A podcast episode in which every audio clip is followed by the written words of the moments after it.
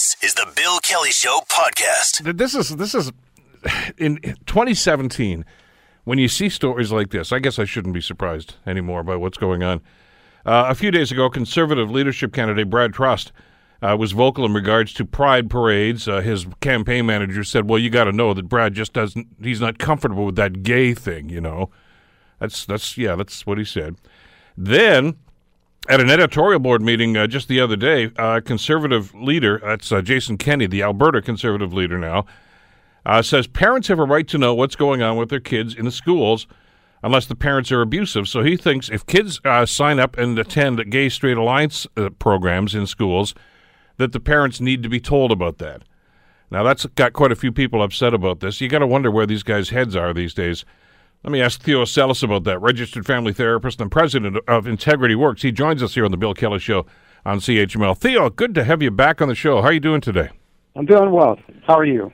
I'm well. I'm well. Uh, I, I just in my opening comments just said I'm, I guess we shouldn't be concerned or sh- surprised by some of the stuff that we're hearing these days.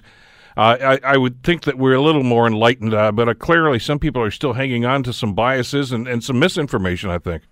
Yeah, well, and it's always hard to know why a politician says what they do. I mean, do they really believe that, or are they just speaking to an audience and they figure that's the thing to say to that particular audience uh, in order to stay elected or be elected? So it's a little hard to tell. But uh, that idea is a terrible idea. Like, uh, forget about where. Yeah, I, don't want. Yeah, the politics is the politics. We can't do much about that except you know ignore them and not vote for them or whatever the case might be. Right, but this try to find an idea. This idea of outing kids that go to gay straight alliance meetings, what's the? What? Come on. that's a that's a really scary one, and and I, I wonder if he also thinks that if um you know if students sign up for the chess club, whether the parents are required to be notified too, because parents have a right to know whether or not kids should be like are playing chess. You know, like I mean, I'm pretty sure that it comes from this idea that there's something wrong against still with being gay and. And, and and hang around with gay people, other gay people. Who knows what kind of ideas it would have? Well, yeah, that, that seems to be. going to turn the whole population gay or something. Well, that's it. You go to a meeting, you know what they're going to do to you. right? They're going to like organize and maybe convince you. Maybe you're not really sure if you're gay, and you're going to go to a meeting, and then all of a sudden you're going to turn gay, and then what? What then? What will happen? The whole family will end up falling apart. But the the problem with, I mean, the big problem with that is that uh, these places are important to have. These safe places are important to have for the very fact that there are people like this guy around who says these kind of things. They need to have safe places around because they need to have at least one place where they can be themselves and talk about what's going on with them and about all the issues that they're experiencing from people like that uh, in a safe way. Because if they are some of these people, some of these kids are are outed to their parents, it could end up being really bad in terms of the abuse that they could take. There's a reason why maybe they are looking to have other people and be able to talk and sort out how they're doing, why they need that kind of support because of the fact that they're being harmed, discriminated against, not accepted uh, for who they are. And and it's a, just a terrible, just a terrible idea to say, well, we need to report on them, not only for their safety, but it also just speaks again to the underlying message was is that there's something wrong with these people, and we should try to shut them down. And if they're going to make that choice, uh, well, then their parents need to know because maybe their parents could do something about it. You know. I, I wish we lived in a society, Theo, where people could be open and honest about uh, about their feelings, about who they love, and, and, and, and things of that nature. But you know, we're not. As a matter of fact, there are people in all walks of life uh, who are gay, but for one reason or another, don't feel as if they can talk about that. Don't feel as if they can admit to it. Uh, and some of them are in politics, some of them are in public life, because for in their mind anyway, we're not there yet where that acceptance is going to be forthcoming. So who are we to tell kids that feel as if as if they want to talk to somebody about this that uh, we have to out them if that's what they're going to go and do? Well, and it's not only that, you know, like there there are a lot of people who are gay who um, may not necessarily fear being uh, having any repercussions. Maybe they're confident that that they'll be fine because they have a good support system. But why should they feel a need to declare it? Like who? Why? Why? Why does anyone have a need to somehow say what their sexual orientation is um, to anyone? Like, when, since when is that a requirement about anybody, whether they're gay, straight, bi, whatever? That like, why is there an expectation that somehow it needs to be declared in order to have some kind of public approval vote or something? Like, it's none of our business. None, it's none of anyone's business other than the people we happen to choose to share ourselves with intimately what sexual orientation they're. We don't we don't demand uh, people to declare what kind of music they they enjoy. We don't demand them talk extensively or share what their careers are. We don't demand uh, people justify the foods that they eat. We should stop getting. We should get over this idea that somehow we're entitled to know something about another person's sexual orientation in order to make some kind of judgment about whether or not it's okay. That's that's the headspace, I guess, that I'm having trouble coming to grips with here. Is that it's nobody's damn business. So why do these people even bring this up? Why is this even an issue uh, uh about gay straight alliances, about outing people? Uh, it it it's it stinks really, and, and and it shows about not only negative attitudes and incorrect attitudes about this, but but now I'm seeing it, and I I don't know if you saw some of the responses to this on social media where now there's some people that are saying, well, maybe we need to out some of these people that are making all these criticisms because there have been examples where people that are the most critical of this are actually gay themselves and they're doing this as a shield. And that's yeah. wrong. You don't you don't fling the same sort of stuff that got flung at you and think, well, that's okay. It's not okay. Yeah, yeah, you know, and, and you probably can understand why they'd be tempted to do that because of, you know, them try to fight back or something or take power back or maybe uh, send a message that says, "Look, if you're on us, we're going to get on you, so back off." I mean, you can kind of understand the need for that, the, the desire for that, but in the long run, I don't think it really helps. I think, I think if something is wrong, you just don't do it, and uh, the more you more you do it back, the more it, uh, it sort of invites a response like that. You know, I, I think it's a really as easy as it is for for us, you and I, to say, "Oh, we should take the high road." I know that's tough, but I think in the long run, that that you know, just just consistently sending a message that says um, you know, it's not of anyone's business who or what, who, who I who I sleep with, who I'm attracted to, what I do. Uh, that's not your business. It's not a you know, it's not a moral issue. You need to get over this idea that it's either a moral issue or you're using the moral issue as an excuse to take out your hostility because there's lots of research that shows that that people who are homophobic have other issues besides homophobia in terms of their personality, that they tend to already be more hostile, they tend to be more aggressive and more angry. Um, and so, you know, under oftentimes under the guise of well, it's a moral issue, and we have to, you know, put people in place where we have to protect children. Uh, it's really just an excuse to take out their uh, kind of like their their own hostility and their own anger on the vulnerable population. It's just uh, another form of bullying that way and maybe we need to put this in perspective too, because I mean, we heard during the elections down in the states last year, not just for the presidential election, but the gubernatorial and, and state elections, etc. Uh, quite a few people in many jurisdictions down in the states that that, that brought the, the, the whole idea about gay rights back in. Uh, the bathroom law, of course, in South Carolina just got repealed yesterday. I mean, uh, which is good news, obviously, but it, it's still in place in many other jurisdictions. There are still some places that are passing legislation that uh, that you have to turn gay people straight. That you know mm-hmm. they put them in this course. We can do that to this conversion therapy sort of an idea. That's still out there, and there's still a lot of people that are believers in that, Theo.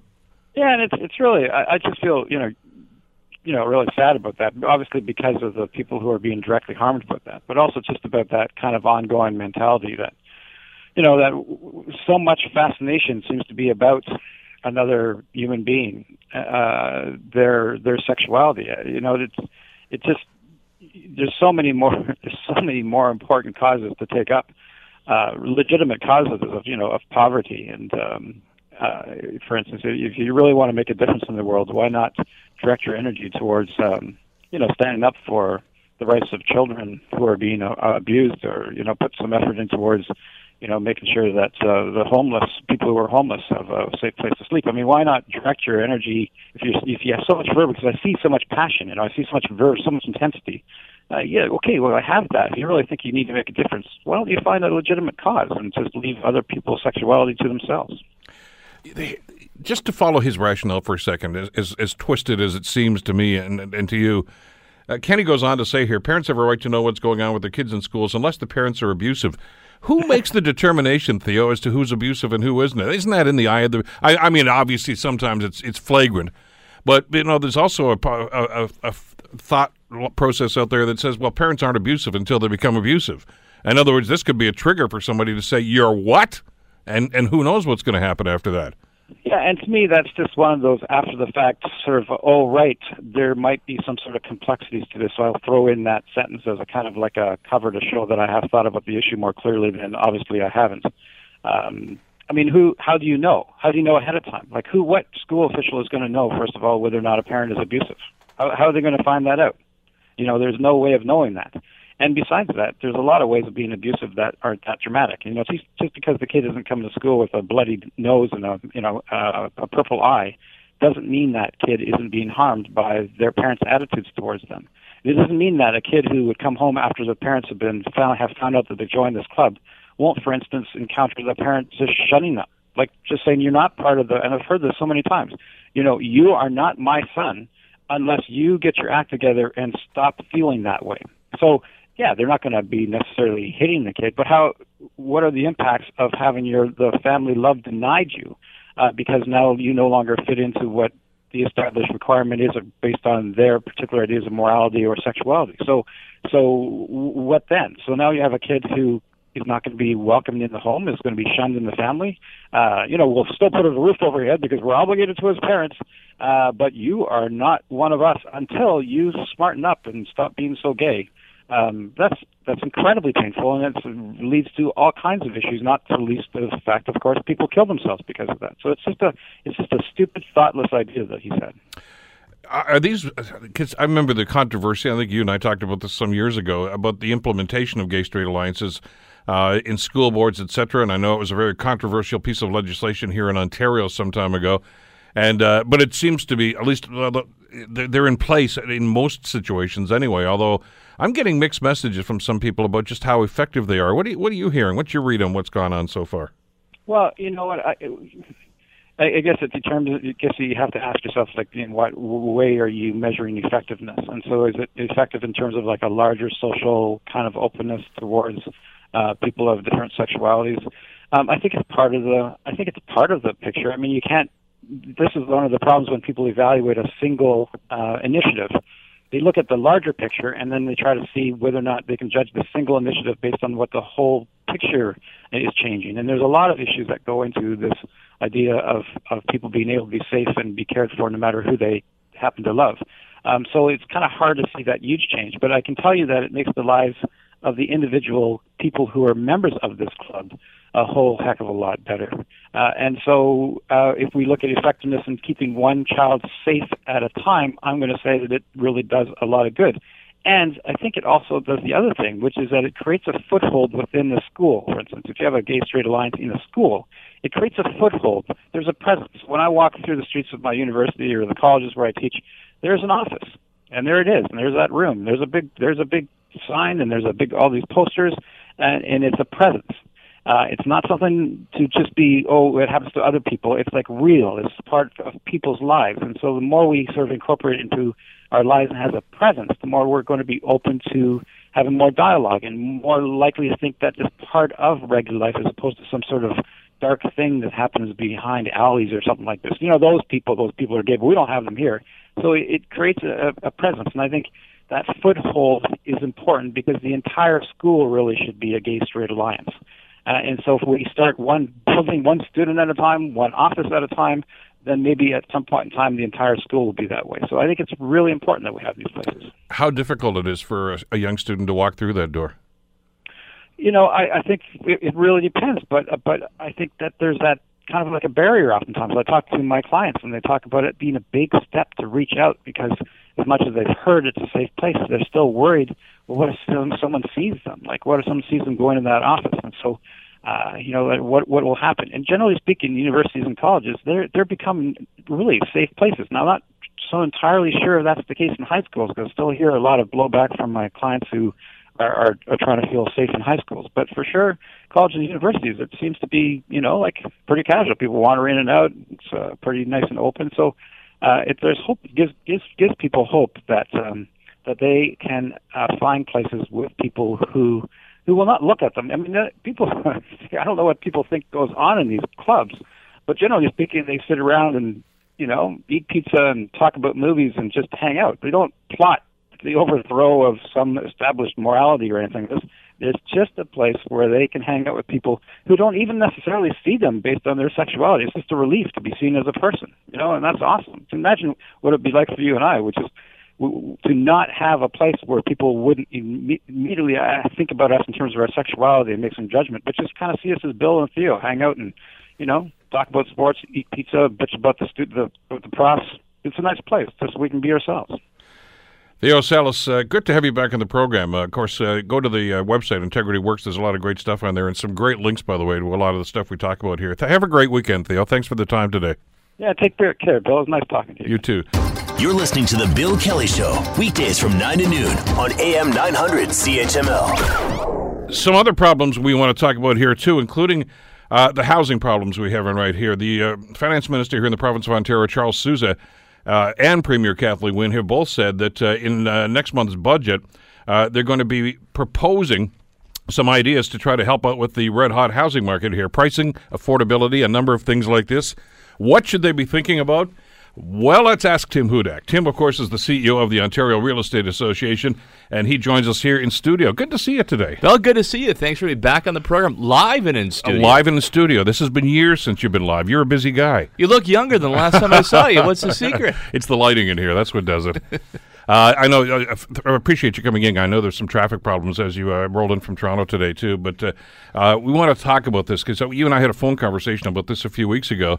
Uh, now it's imminent with uh, Minister Sousa uh, suggesting that he's going to try to do some things in this. So there's some things I'd like to see.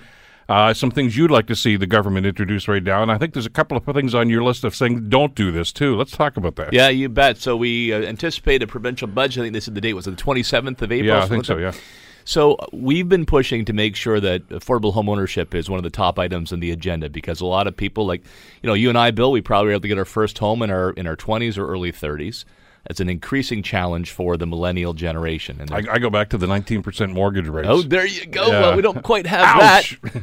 But um, but home ownership, right? So we've got a lot of people listening to CHML who are still stuck at mom and dad's house or a shoebox rental. They want to get a place of their own. So we've had meetings with Premier Wynne and Finance Minister Sousa and the other two parties as well to say we need to bring more homes onto the market. We need to have more choice out there for families or recent graduates that you know landed a good job and are looking for a home.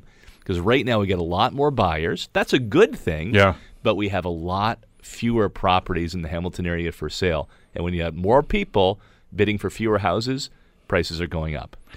But the, some of the things that have been proposed, and we talked about this when the federal budget was coming down, uh, there was the idea of, of this capital gains tax increase that they talked about doing. Uh, I've got some reservations about that. What are your thoughts on it?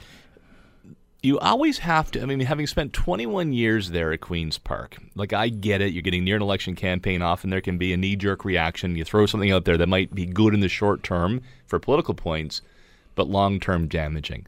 And we don't want to discourage new housing stock from coming on board by increasing housing prices. I worry about that. They're looking at dramatically increased rent controls for properties that are currently not rent controlled.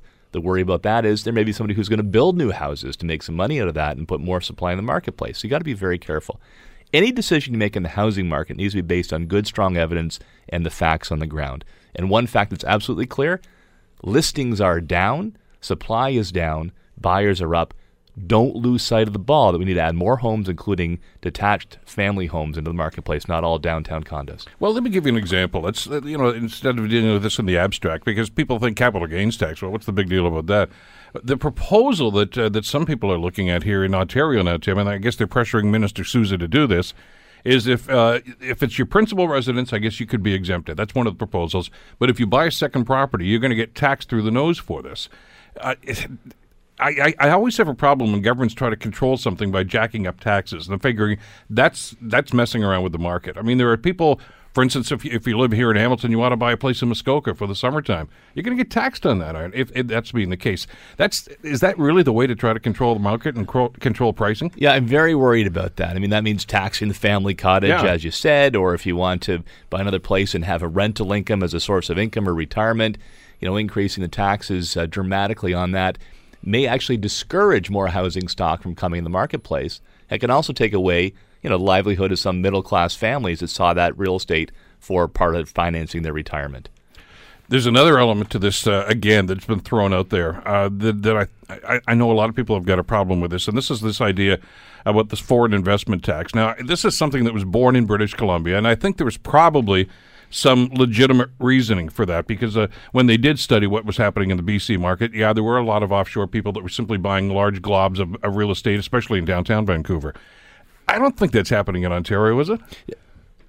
I'm not seeing that. And the problem I've, I've learned in this industry, having just been at the helm of the Ontario Real Estate Association for just over three months, there's not really a good solid collection of data. So the direct answer is we're not sure. And it may be more in Toronto, less in Hamilton, less in Niagara, whatever. Before a doctor would do surgery, he would do an x ray, right? Or she would do a CAT scan. So you got to make sure you've got the data before you bring in a brand new tax. I'll give you an example. So Deb and I bought a house in in Toronto. That's where my work is. We were part of that bidding circus, and then somebody said, "Well, there's all these foreign buyers buying it." And I said, "How do you know they're foreign buyers?" Well, they're Chinese. Well, for goodness sakes, Canadians, it's a Chinese background. You can't jump to that assumption. Make sure you got the facts. It may have been from Markham and not from Macau, right? And again, with incomplete data like that, you have to wonder about the, what are the long-term ramifications to the market going to be if you do do something like that. I mean, because if you all of a sudden you stall the market like that, I mean, you don't want to go to the other extreme, do you, Tim? No, I mean, this is the big worry, right? Like if government does a, that's why we were pushing for increasing housing supply and give people more choice. You want to live in a condo when you're in your 20s or in retirement, great. You want to have a family home when the kids come along, great. Give us a good variety of options here in the Hamilton Burlington marketplace. You should always use a good realtor who knows the neighborhood and make sure you're making a wise investment. But the bottom line here is if you in, in, intervene in the marketplace too dramatically, the risk is, like we saw in the 1970s with government intervention, then people lose value in your homes. So you're near retirement, you want to sell your home and downsize, you could lose a dramatic value in your home. You've got to make decisions in government based on the facts. There's nothing more sensitive than if you're robbing somebody of the equity in their home through too much government intervention. And again, for some people that are trying to do this analysis, uh, they're looking at uh, another element to this too and saying, well, people that are buying real estate properties and flipping them, uh, they're the bad people. They're the ones that are driving up prices. And, and I'm not so sure that's true. I, I know, as a matter of fact, some people that actually do that for a living. They buy a property they fix it up and they sell it. That's how they make their living. They're not bad people. I don't think they're intentionally driving up the market. That's a, it's it's simply responding to the market. Yeah, again, uh, it's why you need to make sure. And and yeah, they be supplying. Maybe they're expanding the house so it's more yeah. of a family home, or it was a rundown place that was falling apart. So always make sure that you have have good data before you jump to these conclusions. I'll give you another example in the foreign tax. Like you're, we're attracting a lot of foreign students who want to go to McMaster, for example. Or you may have a foreign doctor that she's trained in China and she's coming to work at McMaster Children's Hospital. Do you really want to nail them with a big tax increase and say don't come into Ontario? So you really because they, they'd be they'd be vulnerable to that, wouldn't they? Well, sure, and that's what happened in British Columbia. People who are coming there to work, to go to university, to work at a hospital, or a scientist or whatever. You do want to attract top talent. That's how we built the country. So if you're going after speculators, look, if there's somebody who's speculating, they buy a property, they leave it empty, grass is growing in the neighborhood, look, then people are sympathetic. They say, well, you're taking housing out of the marketplace. But if you're going to slap down people who simply want to come to Canada that are immigrants or coming here to work because they're highly valued, productive individuals, I am very wary of us nailing them for the big tax increase and staying get out of here. Well, and there's where statistics, uh, stats rather come in in a situation like this. I mean, you see, and you know from your political life, what's happening here in Hamilton right now. Uh, you've got the innovation factor. You've got research and development going on at McMaster at at, uh, at the Children's Hospital there. You've got the Fraunhofer Institute, which is going to be moving in just down the road from us here. People from outside this country are coming in here to work and live and and all of a sudden we're going to say, well, you're a foreign owner now. You're going to get taxed on this. I, that's going to discourage people, and and not just people, but I would think businesses from setting up here. Yeah, you got it. L- listen, Bill. I mean, coming from down the highway. I'm born and raised in the Niagara Peninsula, having the honor of representing parts of Upper Stony Creek and Glanbrook mm-hmm. for some time. Like I'm excited about what's happening in Hamilton. It's getting some great press. A lot of people want to move here and live here. Better connections to the GTA via Go. You just mentioned a whole list of the innovative, you know, high tech type jobs that are coming in. This is all very good things. We've got a new generation of millennials who want to own a home and get out of mom and dad's garage. All that so let's make sure we have the housing supply to welcome them and help them become homeowners as opposed to trying to set up artificial barriers, new taxes, or limiting housing development. Okay, so as you've had those discussions with the Premier and the Minister of Finance, uh, Mr. Sousa, uh, what are you suggesting? What, what are the real, real estate board looking to do here? What can the government do to increase stock, which is, as you say, this is really simply, simply supply and demand, isn't it? Yeah, and um, so I was talking to a, uh, a builder uh, on the drive uh, down here this morning, and I apologize getting in here a bit behind schedule with the weather. But you know, he said that what they're trying to do is impose a, a one size fits all sort of Toronto based planning on Hamilton and area. So they want everything to look like you know Yonge and Bloor downtown Toronto, which is great for Yonge and Bloor. but not so much if you can put more housing in the mountain, for example, or expand to Ancaster. Told me that in Cayuga, I think they only had about seven houses for sale at a particular time right now. So when you're trying to force a one size fits all straitjacket on Hamilton, that's limiting building potential outside of the city area. And any good economy is going to have balance between the suburbs and the urban area.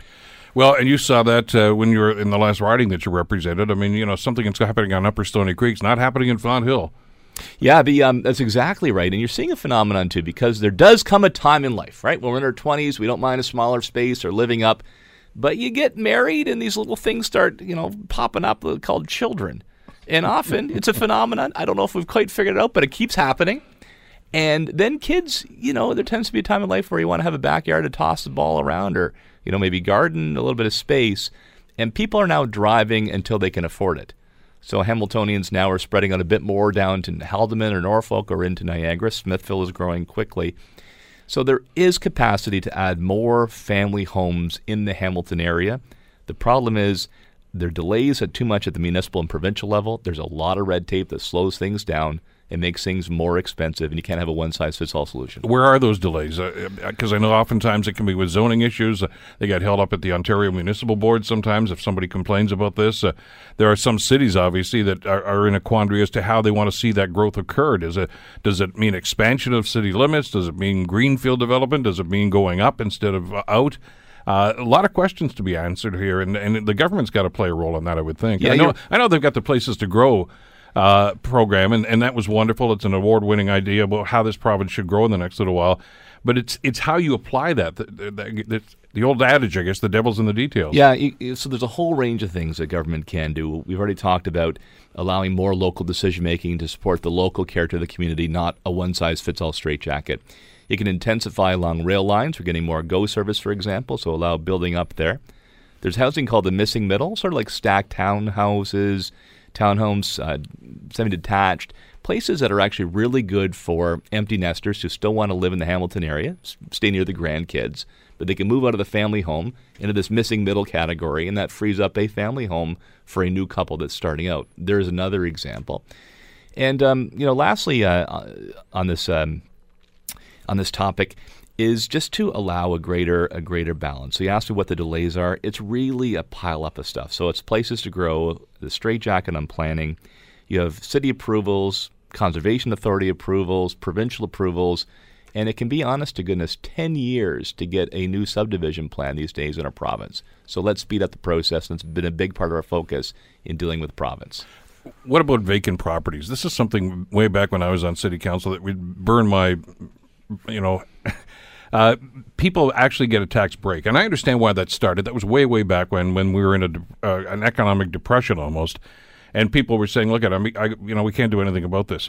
Uh, that's not the situation so much anymore. I mean, w- would that encourage people to start using some vacant properties and effective reuse into residential as opposed to just sitting there and getting a tax break? Yeah, that's a great point. It's another one that we've we've put. There's some outdated laws that may have made sense in the '80s or the downturn in the '90s where you give people tax breaks to leave buildings empty. That doesn't make sense in 2017 when people are moving into Hamilton in droves. So, can we convert those more into housing?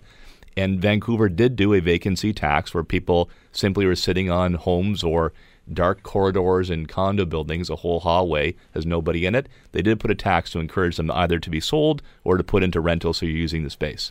The other thing, too, and I only got about a minute left here, but I, I love the idea that you keep bringing up here about variety uh, because we can't necessarily assume that everybody who wants to move out of the house as an empty nester uh, wants to go into a condo. Uh, and just live in a high rise someplace. That's not for everybody. Uh, some people just don't want that. They still want the backyard. They still want a bit of property, and they're the ones that are apparently, from what I'm being told, that are looking for those houses. And there's not a whole lot of them out there. Yeah, exactly. And then they stay at home. So this happened to you know us in um, our, our, old place that um, a lot of our neighbors said, well, they would like to move, but they can't find it, and the taxes are very high, so they stay put and renovate their home. And as a result, a starter home for a young family doesn't get onto the market in the first place. Uh, you're in town today. Who are you talking to? Well, Bill Kelly on CHML. Well, are you kidding me? Of That's course. why I'm here. I'm going to see The Spectator and Channel 14 as well, and I'm meeting with some of our uh, past presidents of Real Estate Association. Just there's no better way for me to find out what's happening on the ground than to talk, talk to actual real life realtors who are there every day. Well, listen, I hope that uh, you have the ear of the uh, the government as they go forward on this because this is a pretty important issue, and obviously what they propose next month is uh, is going to be a key element, I think, in how this is going to roll out over the next couple of years. Great to see you again, Tim. Great Thanks for seeing you, coming Bill. in today. You bet. Thank you. Have a good weekend. You're listening to The Bill Kelly Show, weekdays from 9 to noon on AM 900 CHML.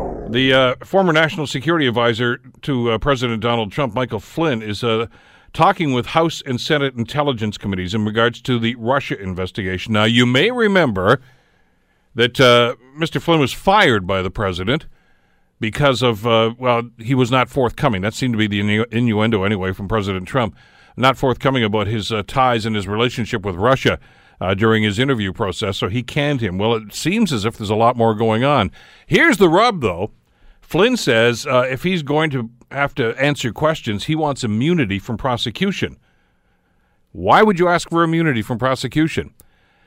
Let's ask Laura Babcock, president of Power Group, who joins us here on the Bill Kelly Show on CHML. Good morning, Laura. How are you doing today? I'm well, Bill. I'm, I'm about to board a plane, so if there's an airline announcement in the background, I apologize in advance to your audience. Don't miss the plane, whatever you do. I won't. Uh, you've mentioned this before, but it, it's worth repeating again. You can't write this stuff, can you? No, you know what? The best spy novel in the world doesn't have this many twists. I mean, you you can't even go to bed early at a decent hour in Trump land and not miss some major breaking news. It's just un, it's unbelievable. And last night, as soon as this came out that that Flynn was asking for immunity, I mean, it, it just was a firestorm because not only is it a, is it major in the sense that there might finally be somebody close to the Trump inner circle who's willing to tell a story, a story that the whole world is riveted about, but also the fact that not just a few months back, he was saying that anyone in Hillary Clinton's camp who took immunity around the emails obviously, you know, was guilty of something. And Donald Trump said the same as a candidate. Why would you ask for immunity unless you'd committed a crime? So here we have not only Flynn, according to news reports, saying that he wants this immunity before he testifies, but you've got Donald Trump tweeting out this morning saying it's just a big witch hunt, so he thinks Flynn should take immunity. So these two guys are choking on their words. And it's almost an alternative state of reality for people who are watching the exchange. And I must say, after Trump tweeted that, Adam Schiff, who's the head of the House Intel Committee that's been so damaged in this Nunes scandal, he tweeted back and said, The question, Mr. President, is why did you keep him around so long after you found out what he had done? Something to that effect. So now we've got sort of these top players tweeting each other back and forth. Uh, it's hard to keep up with this stuff, Bill. Well, especially because this the revelation again, and we saw this on social media, but it also, which is fake news. I understand that anything that seems to to contradict anything Trump says is just branded as fake news. But there's a, a story going around yesterday, Laura, that Nunes is actually getting his direction from the White House on how to carry out the investigation. Well, exactly. So, I mean, people might think, well, what do these two things have to do with each other? It's all it's all very complex, and that's why even a spy novel I don't think could come up with this many intricacies in the plot line. But basically, yesterday the the bombshell preceding the Flynn bombshell. If I can just finish on the Flynn thing for one second, Bill. Sure. What is so interesting about this Flynn situation is that last night you had, I think, Lou Dobbs and others saying, oh, it's fake news, fake news. Flynn's not going to ask for immunity. And then this morning, the president's like, yeah, he should ask for immunity. So, I mean, even the attempts at spinning it as fake news last night seem to have been blown out of the water by the president. So, I mean, it, it, it's not even, they can't even get their fake news narrative together anymore, right? They're all over the map. But when it comes to Nunes, what is so interesting here is that as the chief of the Intel Committee in the House, he does have the right to look at these classified documents anywhere he chooses to. But if he is going to look at these documents on White House grounds, a White House person has to sign him in. And so he was saying, you know, making it sound like some whistleblower showed him this stuff, and he had to rush over to the White House and do this big press conference last week. And it seemed as though what he was trying to do was give some sort of cover for Donald Trump's tweets about the wiretapping allegations against Obama. It seemed like, oh, wait a second, there is something there. Well, then it comes out that well, actually, he was doing that and looking at those documents on the White House grounds. So then people started to ask, well, then why did you have to rush back and do a big show that you were informing the president? Because anything on the White House grounds he would have had access to before you saw it. And so then he still wouldn't release who it was who let him in, and the White House was acting as though the story didn't add up. And then, of course, the investigative journalism came out and found the two people who let Nunes in to look at these documents, and they are people who work in the White House. So it looks as though the White House provided the information to the chair of the intelligence committee so that he could run back, make it look as though there was some some backing to Donald Trump's tweet about the wire, the wiretapping. Uh, but the whole thing was done in such a way that if it was an attempt at a cover up, it was it was terribly flawed. And so it has made the whole thing look worse. It's made the House Intelligence Committee distrust the chair. They've stopped hearings, including one that was supposed to have Sally Yates. Remember that mm-hmm. that uh, acting Attorney General that Trump fired uh, a couple of weeks into his presidency. She was supposed to testify. Her hearing got canceled by Nunes. So people are wondering: Is he acting at the behest of the White House? Is the investigation compromised? And that has resulted in the Senate now saying, you know what, we're gonna we're gonna be the adults in this, and we're gonna take over. So I don't think Donald Trump, if he is trying to get one investigation stopped or cover one email over here or one tweet over here, I don't think he realizes that, you know, the Senate can be a very serious, very powerful body, and they're not about to be tricked or they're not about to be misled. Well, the other card in this uh, wild and crazy uh, deck right now, too, of course, is the FBI, which we're told is also carrying out their investigation. We've had little snippets of information from time to time, but uh, James Comey is still in the picture right now, and he's kicking the tires to see what's happening here, too. And uh, I, I, if there's one thing that's become evident over the last couple of months, uh, the president and the White House simply can't control the FBI here. Well, what's really interesting is in the Comey testimony that just blew the roof off, which is, I believe, a week ago Monday. I mean, it feels like a lifetime ago. But two things came out of that. Comey said definitively that that Trump's wiretap tweets were false. They they were not backed up or substantiated. That was pretty devastating. The second thing Comey said was that they were, in fact, doing an active investigation into whether or not there was collusion between the Trump camp and the Russians. And so what happens after that? Of course, everything blows up. Everything, all the pressure comes on the White House. And now, you know, they're looking back at the video of an interview the president did and then a, a press conference Sean Spicer did, where they both said, just wait, just wait. There'll be other stuff coming out. And then, of course, the Nunes spectacle, right? So if that was an attempt to somehow compromise the committee, to make it stop, or to stop the wiretap uh, comments by Comey from gaining traction. Whatever it was, it just you know something's rotten in the state of Washington, and people are looking at it. No matter what side you're on, whether you like Trump or not, his approval ratings now are the lowest I think of any president that's been recorded at this time in their in their time in office. And and I think it's because a lot of Americans who liked him on the economy and wanted an alternative are looking at this chaos going come on now it's not even a hundred days. You know they can't get anything right and they seem to be under this perpetual cloud of if not conspiracy then attempts at cover up it, it really looks bad. Optically it's terrible. Well, and I know that some people feel uncomfortable with drawing the analogy between Watergate and what happened or could be going on here right now. But but I think it's it's instructive to look at what happened there and, and to go back to the old adage that it's it's not so much the crime, it's the cover up that, that usually does you in in a situation like this. And uh, they're not doing a very good job of, of trying to, you know, the art of deflection and whatever else they're trying to do to get people away from this idea about the possible uh, collusion that went on between Russia, somebody in Russia, whether it's Putin himself or somebody else, and the Trump team. It's really interesting because the Watergate analogy, I mean, one of the Watergate reporters, Bernstein, has gone on and said, you know, he's going to call this tantamount to Watergate. He really feels since then there's been nothing, no gates, you know, that have come to this level, but this one does. And the reason is, is, is the drip, drip, drip of what looks like cover up, right? The meetings that were not uh, and that were not disclosed. I mean, you've got the attorney general not saying that he met with the Russian with the Russian ambassador. Why not? You know, you've got Flynn saying that he didn't have these meetings with Russia and then gets fired for, you know, supposedly not being honest with the vice president about them. If there was nothing wrong going on, why all of the subterfuge? Why all of the obfuscating? It is the devil is in the cover up. And so, you know, if there was some talks with Russia ill timed around sanctions or it was Trump's new way of negotiating with, you know, it, it probably could have been sold as we said we were going to do things differently. This is how we're doing them differently. But it's the not disclosing them when asked under oath. It's the not being transparent about meetings. Uh, it's Trump saying no one that he knew had these dealings, and yet you know, one after another, his team are being called in front of this Senate investigation, including his son-in-law, for taking meetings. And and you know, we heard FBI Director Comey say whether it's the Russian ambassador or one of these oligarchs who works with the Kremlin, it doesn't matter to the FBI. They know how it works in Russia and they know what's going on. So you know, it, it is it is tantamount to Watergate in the sense of the drip, drip, drip, drip. You know, it was a started off as a stupid partisan hacking job, uh, and you know, or breaking into the DNC, at the Watergate Hotel, and it blew up into the point where Nixon had to resign because he had just lost so much credibility.